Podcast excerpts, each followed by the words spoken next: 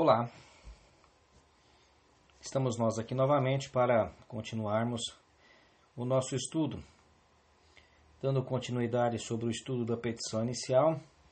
Falaremos agora sobre as provas com que o autor pretende demonstrar a verdade dos fatos alegados na fase inicial através da petição inicial. Ok? É, sempre os advogados, ao término da petição inicial, na parte dos pedidos, ele protesta pela produção de provas, certo? É, protesta pela produção de todos os meios de prova em direito permitidos ou admissíveis. Até porque, em um primeiro momento, é, o advogado não sabe né, o que virá. Qual meio de prova que ele terá que produzir além das provas que ele está juntando com a petição inicial? Quais provas o advogado junta com a petição inicial? Praticamente prova documental, certo? É, vídeos, áudios, praticamente é isso em um primeiro momento. Agora, uma perícia que se torna necessária a ser realizada, isso aí vai saber durante a tramitação do processo e se o juiz vai deferir ou não. A exigência de especificação de provas, na maior parte das vezes, é, como eu disse, os advogados em suas petições iniciais, eles afirmam que pretendem produzir todos os meios de prova em direito admissíveis. Vocês podem observar as minutas é, no que se refere às petições iniciais, sempre vocês encontrarão essa alegação na parte final da petição inicial. Tal comportamento, tal comportamento acabou diante do que nós já vimos até o presente momento, é, acabou por gerar um costume de muitos juízes, muitos juízes de após o encerramento da fase postulatória do procedimento, quando se encerra a fase postulatória do, do procedimento, é, após o oferecimento da contestação ou após o oferecimento da impugnação à contestação, caso seja necessário a impugnação, a apresentação da impugnação. Se não for necessária a apresentação da impugnação, a fase postulatória se encerra com a contestação. Então, é, isso gerou um costume no meio dos juízes de, após o encerramento da fase postulatória do procedimento, determinar as partes que especifiquem as provas que pretendem produzir. É, atualmente, com o nosso código, isso ocorre é, após o saneamento do processo. Após o saneamento do processo. Após o juiz é, estudar o processo novamente, com mais atenção, com mais acuidade, com mais cuidado, por se tratar da fase de saneamento. Como nós já dissemos, né, é o momento que o juiz vai olhar se realmente as condições da ação foram preenchidas, se os elementos da ação foram preenchidos, se os pressupostos processuais foram preenchidos, se os documentos indispensáveis à propositura daquela ação foram apresentados, se o processo está pronto, apto, maduro para a instrução do feito.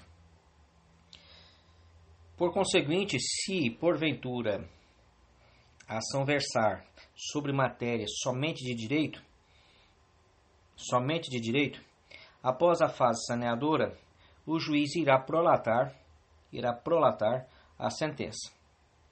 Caso o processo verse sobre matéria de direito e de fato, mas o juiz já tem o seu convencimento formado pela documentação jungida ao processo, ele tem autonomia para é, indeferir algum pedido no que tange a realização de audiência de instrução, por entender que o seu convencimento já está formado.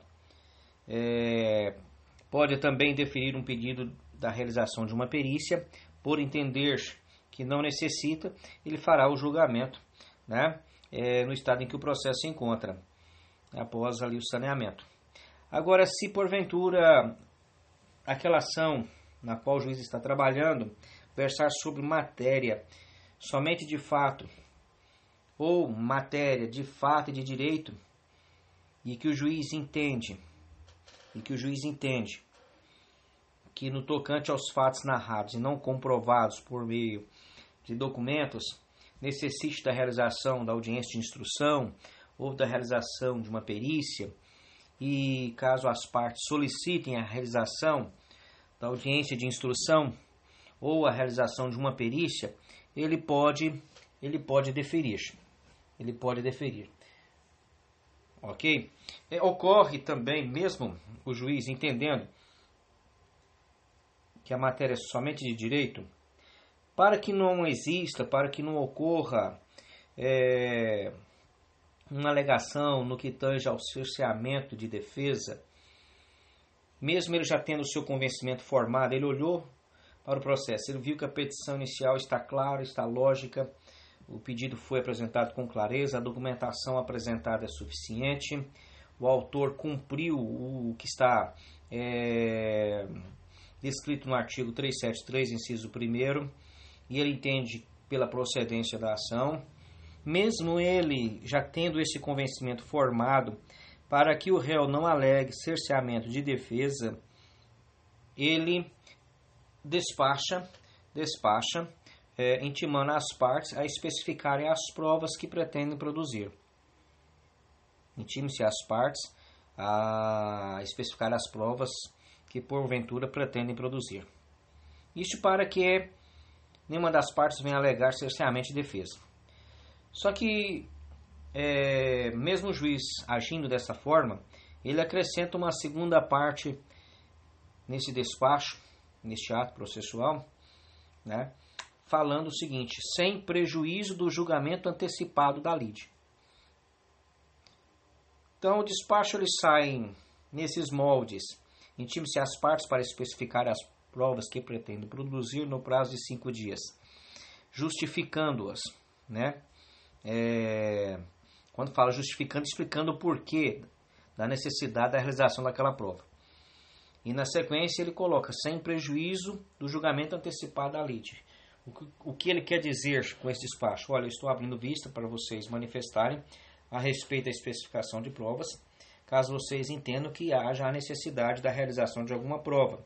Mas eu já vou avisar que pode ser que eu indefira, certo? Por entender que não há necessidade, não haja necessidade. Tá ok? Então o juiz, é... depois dele sanear o processo, ele faz esse despacho. Esse despacho, esse despacho, é, ele é colocado no processo. Né? Ele é colocado dentro do processo, as partes são intimadas e logo elas vão manifestar nos autos. Ok? Como na petição inicial, o autor ainda não tem condição, não tem condições de saber o que será controvertido pelo réu. Há certa tolerância quanto a este requisito na inicial. Então, não tem nenhum prejuízo o juiz não vai indeferir pelo fato do autor não colocar lá as provas que ele pretende produzir, porque o juiz entende que ele ainda não sabe qual prova vai ser necessária, né, é diante do que vai ser apresentado pelo réu. Entende-se que a sua omissão, a omissão do autor, não é razão para indeferi-la e também, também é, não impede que oportunamente sejam requeridas as provas pelo autor. Então, como eu disse para vocês, num primeiro momento, a parte autora requer que seja realizado em um momento posterior todos os meios de prova em direito admissíveis. Está dizendo, deixa o réu manifestar, deixa o réu apresentar suas razões, seus documentos, perfeito? E aí eu vou analisar, o autor vai analisar se tem necessidade da realização de alguma prova ou não. Tá ok? Pois bem, é, a opção pelo autor pela realização ou não da audiência de conciliação ou de mediação. Nós já falamos sobre isso, nós já comentamos sobre isso. Então, assim, eu vou falar algo aqui sem me delongar, porque nós já temos conhecimento desse procedimento. O autor deverá preste atenção, o autor deverá indicar na petição inicial seu desinteresse na autocomposição. Se ele não quer a realização da audiência de conciliação, ele tem que declinar na petição inicial que ele não tem interesse na realização. Porque se ele silenciar nessa particularidade, o juiz vai entender que ele tem interesse na realização da audiência de conciliação ou mediação. E o réu deverá fazê-lo por petição, apresentado com 10 dias de antecedência contados da data da audiência. Então, o réu é citado, intimado, para responder à ação, bem como participar da audiência de conciliação. Se o réu não tiver interesse na realização da audiência de conciliação, ele deverá manifestar nos autos, com prazo de 10 dias de antecedência, no mínimo de 10 dias de antecedência, contada a data da audiência. Então, no, faltando 10 dias, no máximo, se ele não tiver interesse na realização da audiência de conciliação, ele tem que manifestar nos autos. Se ele não manifestar, o juiz vai entender que ele também quer que seja realizada a audiência de conciliação. Ok? Isso aí nós podemos extrair do artigo 334, estou com ele aqui aberto, 334, parágrafo 5 parágrafo 5 Vocês dão, dão uma olhadinha, leiam, por favor, já que vocês estão com o código aberto aí, certo? Aproveita o momento e leia o artigo 334, parágrafo 5 O autor deverá indicar na petição inicial seu desinteresse na autocomposição e o réu deverá fazê-lo por petição apresentar com 10 dias de antecedência contados da data da audiência. Tá? É... Isso é importante. Agora é interessante também nós observarmos o seguinte: o autor não manifesta. O autor não manifesta, o juiz subentende-se que ele tem interesse na realização da audiência. O réu manifesta que não tem. O réu já tem que atentar para a petição inicial. Se ele verificar que o autor não falou nada, ele quer audiência de conciliação. Ele está disposto a conciliar. Então o advogado do réu já tem que falar para ele: olha, você não, não, não quer, mas não adianta. Não adianta, nós vamos ter que comparecer à audiência de conciliação porque o autor o autor deu a entender que tem interesse. Chegando lá não vai dar acordo, você não vai fazer acordo com ele mesmo, aí começa a contagem do prazo. Entenderam? Então na prática, na prática é isso aí. Para que não haja a audiência de conciliação, ambas as partes têm que manifestar os seus desinteresses. Ambas as partes têm que manifestar o desinteresse. O autor na petição inicial já manifesta, certo? Aí o réu é citado e intimado. Se ele também não tiver interesse, ele tem um prazo, tem um prazo aí de 10 dias de antecedência contado da data da audiência para manifestar também o seu desinteresse na audiência. Por quê? Se ele não manifestar, da mesma forma, a audiência vai ser realizada porque um falou que quer e o outro não quer. Prevalece prevalece a vontade do que quer a realização da audiência. Para o réu na prática, em questão de um trabalho no que tange a defesa processual, no que tange a defesa de seus direitos, para o réu, é, em boa parte, boa parte, em várias situações, é, boa coisa. E assim eles fazem, né? Os advogados um pouco mais espertos assim fazem eles não manifestam pelo desinteresse na audiência de conciliação. Vamos dizer, o autor falou que não quer que seja realizada a audiência, ele se mantém silente, silenciosamente, como se demonstrasse o seu interesse na audiência. Por quê? Porque o prazo para o advogado fazer a contestação vai ser maior. Vocês observaram que se ele não quiser audiência, ele tem um prazo né, se não quiser que seja realizada a audiência, ele tem um prazo de até 10 dias de antecedência contados da data da audiência para manifestar o seu desinteresse. Quando ele peticiona e manifesta o seu desinteresse, começa a contar o prazo para ele apresentar sua defesa, sua contestação. Ele apresentou, falou, não tem interesse. O autor também não tem interesse, então já começa a contar o prazo para a contestação. Se ele silenciar, o prazo para ele oferecer a contestação vai começar somente no dia da realização da audiência de conciliação. Não vai ter acordo? Não. Não vai ter acordo. Então, tudo bem. Partir daí começa o prazo para apresentar a contestação. Em vez de ser de 15 dias, vão ser 25 dias, ou até mais, né, dependendo do dia que eu fui citado no intimário. Então, o advogado quer fazer um trabalho mais tranquilo, mais coerente, ele vai aconselhar o seu cliente. Você não tem interesse, não quer audiência, não, mas tudo bem, fica quieto. Né? Nisso nós estamos ganhando um prazo a mais para nós fazermos a nossa defesa. Tá ok? O prazo só vai começar a contar no dia da audiência de conciliação. Isso é a prática do dia a dia e é o que está também no nosso código, no nosso código de processo civil. Tá ok?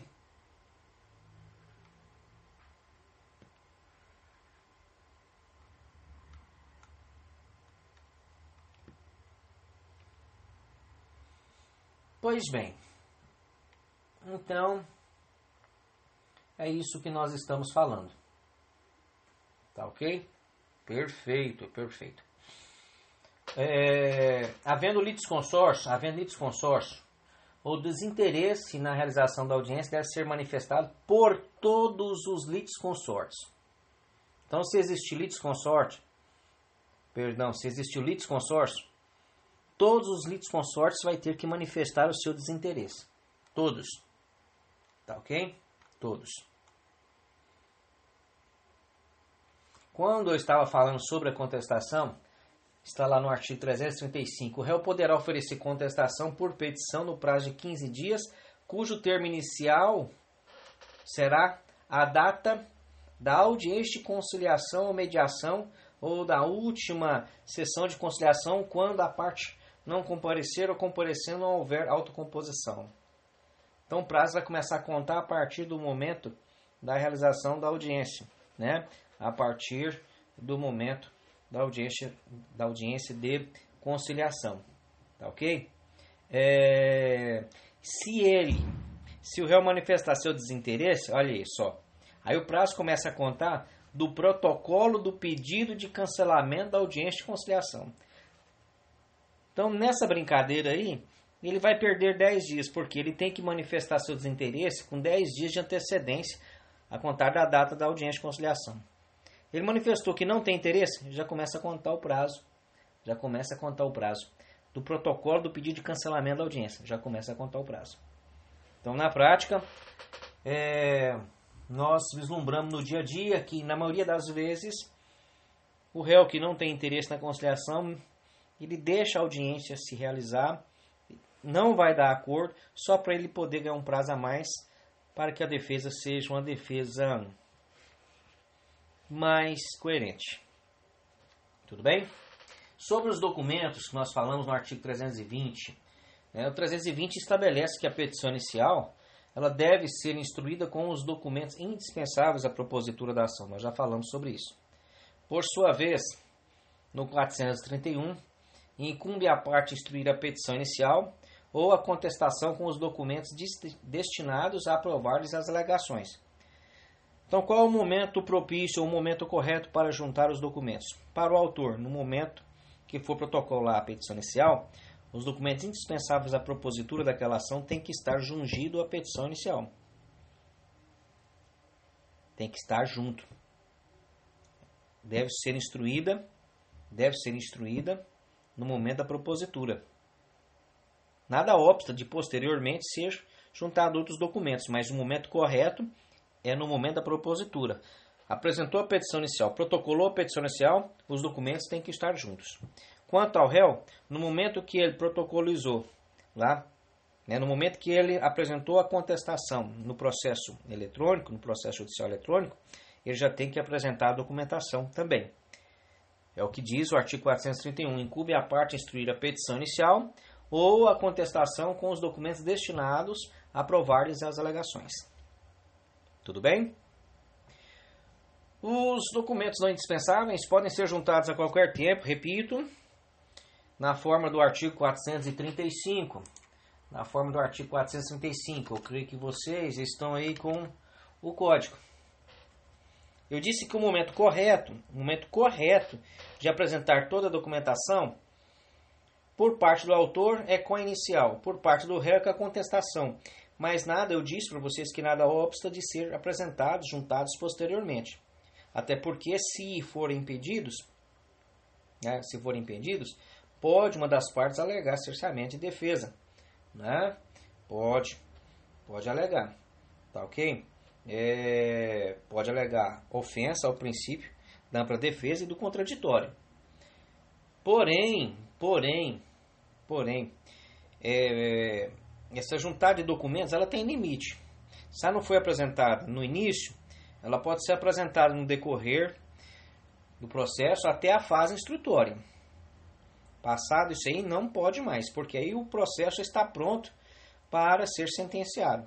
Então, até no momento da audiência de instrução, no, no momento da audiência ela está sendo realizada, a parte pode pedir ao juiz que seja deferida a juntada de um documento tal sobre a manifestação da outra parte. Já pode falar isso, porque aí não vai alegar cessamento de defesa. Não vai alegar que não pôde exercer o contraditório. Né? Então, na audiência, na audiência, a parte pode pedir a juntada.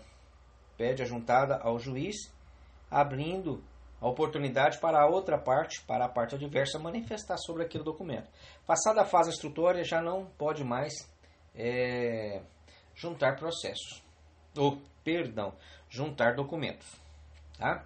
Está lá no 435, é lícito às partes, em qualquer tempo, juntar aos autos documentos novos quando destinados a fazer prova de fatos ocorridos depois dos articulados ou para contrapô-los aos que foram produzidos no, nos autos. Tá? Nos autos. É... Isso é o que está no nosso Código de Processo Civil.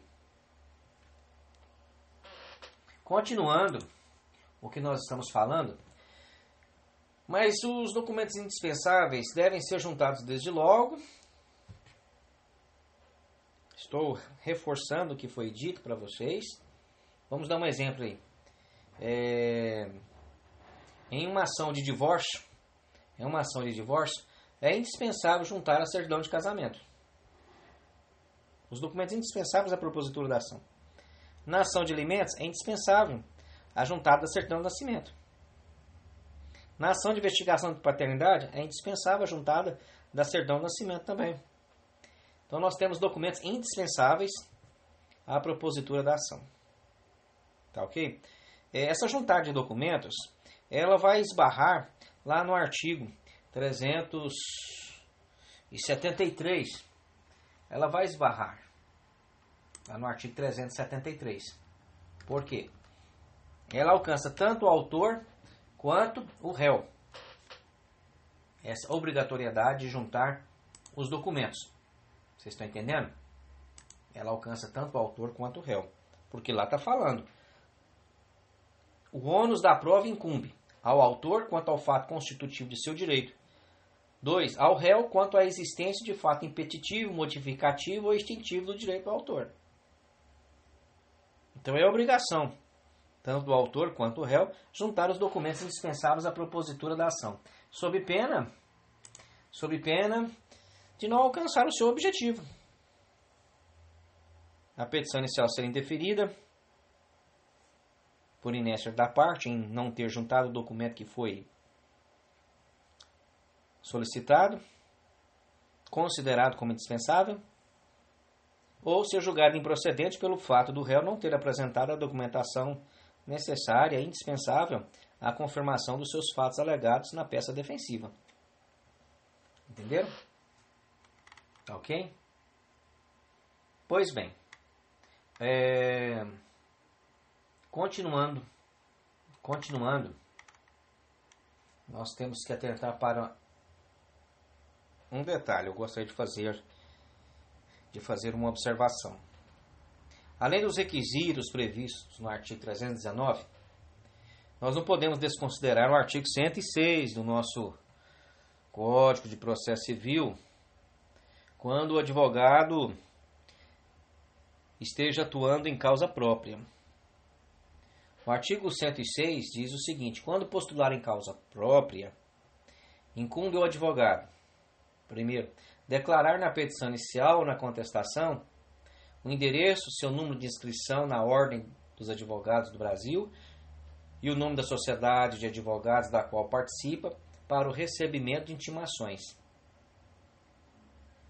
Então, se porventura o advogado ele está atuando em causa própria, além de juntar os documentos indispensáveis à propositura da ação, no momento dele confeccionar a petição inicial, ele deve colocar lá o nome dele completo, brasileiro, casado, né, advogado ou é, advogado é, devidamente inscrito na Ordem dos Advogados do Brasil, vem atuar em causa própria com devido respeito, né? E por ele continua continua a confecção da sua petição inicial. Então vocês também não esqueçam do artigo 106 do nosso código no que se refere ao advogado atuar em causa própria. Tá bom? É, ocorre, ocorre algumas imperfeições no momento da confecção da petição inicial. Ocorre. Ocorre, ocorre algumas deficiências, vamos dizer assim, que possibilita a correção. Possibilita a correção. Então, o juiz, ao verificar que a inicial não preenche os requisitos do artigo 319 320, como eu disse para vocês, o juiz não pode proferir uma decisão surpresa, né, com base nos artigos 9 e 10 do nosso Código de Processo Civil. Se o juiz verificar que a inicial não preenche os requisitos do artigo 319 320, ou que apresenta defeitos ou irregularidades capazes de dificultar dificultar o julgamento de mérito, o juiz determinará que o autor a emende, conserte ou complete o que está faltando no prazo de 15 dias. No prazo de 15 dias, conforme o que está no artigo 321. Sob pena, sob pena da petição inicial ser indeferida com a consequente extinção do processo e a resolução do mérito. Tá? Então, só repetindo, o juiz não pode indeferir a petição inicial quando ele encontrar defeitos ou irregularidades capazes, como eu disse, de dificultar o julgamento de mérito. Se existe a possibilidade de o vício ou irregularidade ser sanados pelo autor, o juiz deve intimá-lo a emendar, ou a completar, ou a sanar, corrigir o vício. Tá ok? Como eu falei, se o autor não cumprir a diligência, o juiz indeferirá a petição inicial, nos termos do parágrafo único do artigo 321. Tá ok? Perfeito? Então tá bom. É... Espero que vocês tenham lido os nossos conteúdos nesse período. Né? É, desde o início, a nossa matéria é cumulativa, vocês sabem disso. Ela é cumulativa. Espero que vocês estejam lendo, tá? É, leiam esses últimos conteúdos, ouçam os áudios com as explanações, porque eu tenho certeza que algo que está no conteúdo não está no áudio, algo que está no áudio não está no conteúdo. E vocês fazendo a junção de todo o material, vocês ampliarão o conhecimento de vocês, tá ok? Ainda temos algumas coisas a estudarem. Passarei algumas atividades, algumas para validarem a presença, outras atividades avaliativas valendo pontos, ok? E nisso nós estaremos cumprindo, né, o nosso cronograma. Passarei uma atividade, aquela de complementar a nota. Passarei para vocês se assim Deus permitir, ainda nesta semana, passarei algumas atividades, algumas validando a presença, outras é, avaliativa, outras é, para complementação da nota. Nada que venha a ser impossível de se realizar. Tudo bem? Talvez, talvez a situação venha aparentar que o prazo está exíguo, mas nada que seja impossível de fazer. Tá bom? É, estou com saudade de vocês, mas em decorrência desse momento que nós estamos vivenciando, nós estamos no tempo do isolamento, do distanciamento, né? No tempo de ficar em casa. Eu, particularmente, é, tenho atuado na forma remota, tanto na universidade quanto no meu trabalho no fórum. Mas eu creio que esse tempo vai passar e nós vamos nos ver novamente. Não sei se nesse período, mas eu tenho certeza que Deus há de preparar, segundo a vontade dele, de nos revermos. Tá bom? Um abraço para vocês por enquanto. Até a nossa próxima explanação.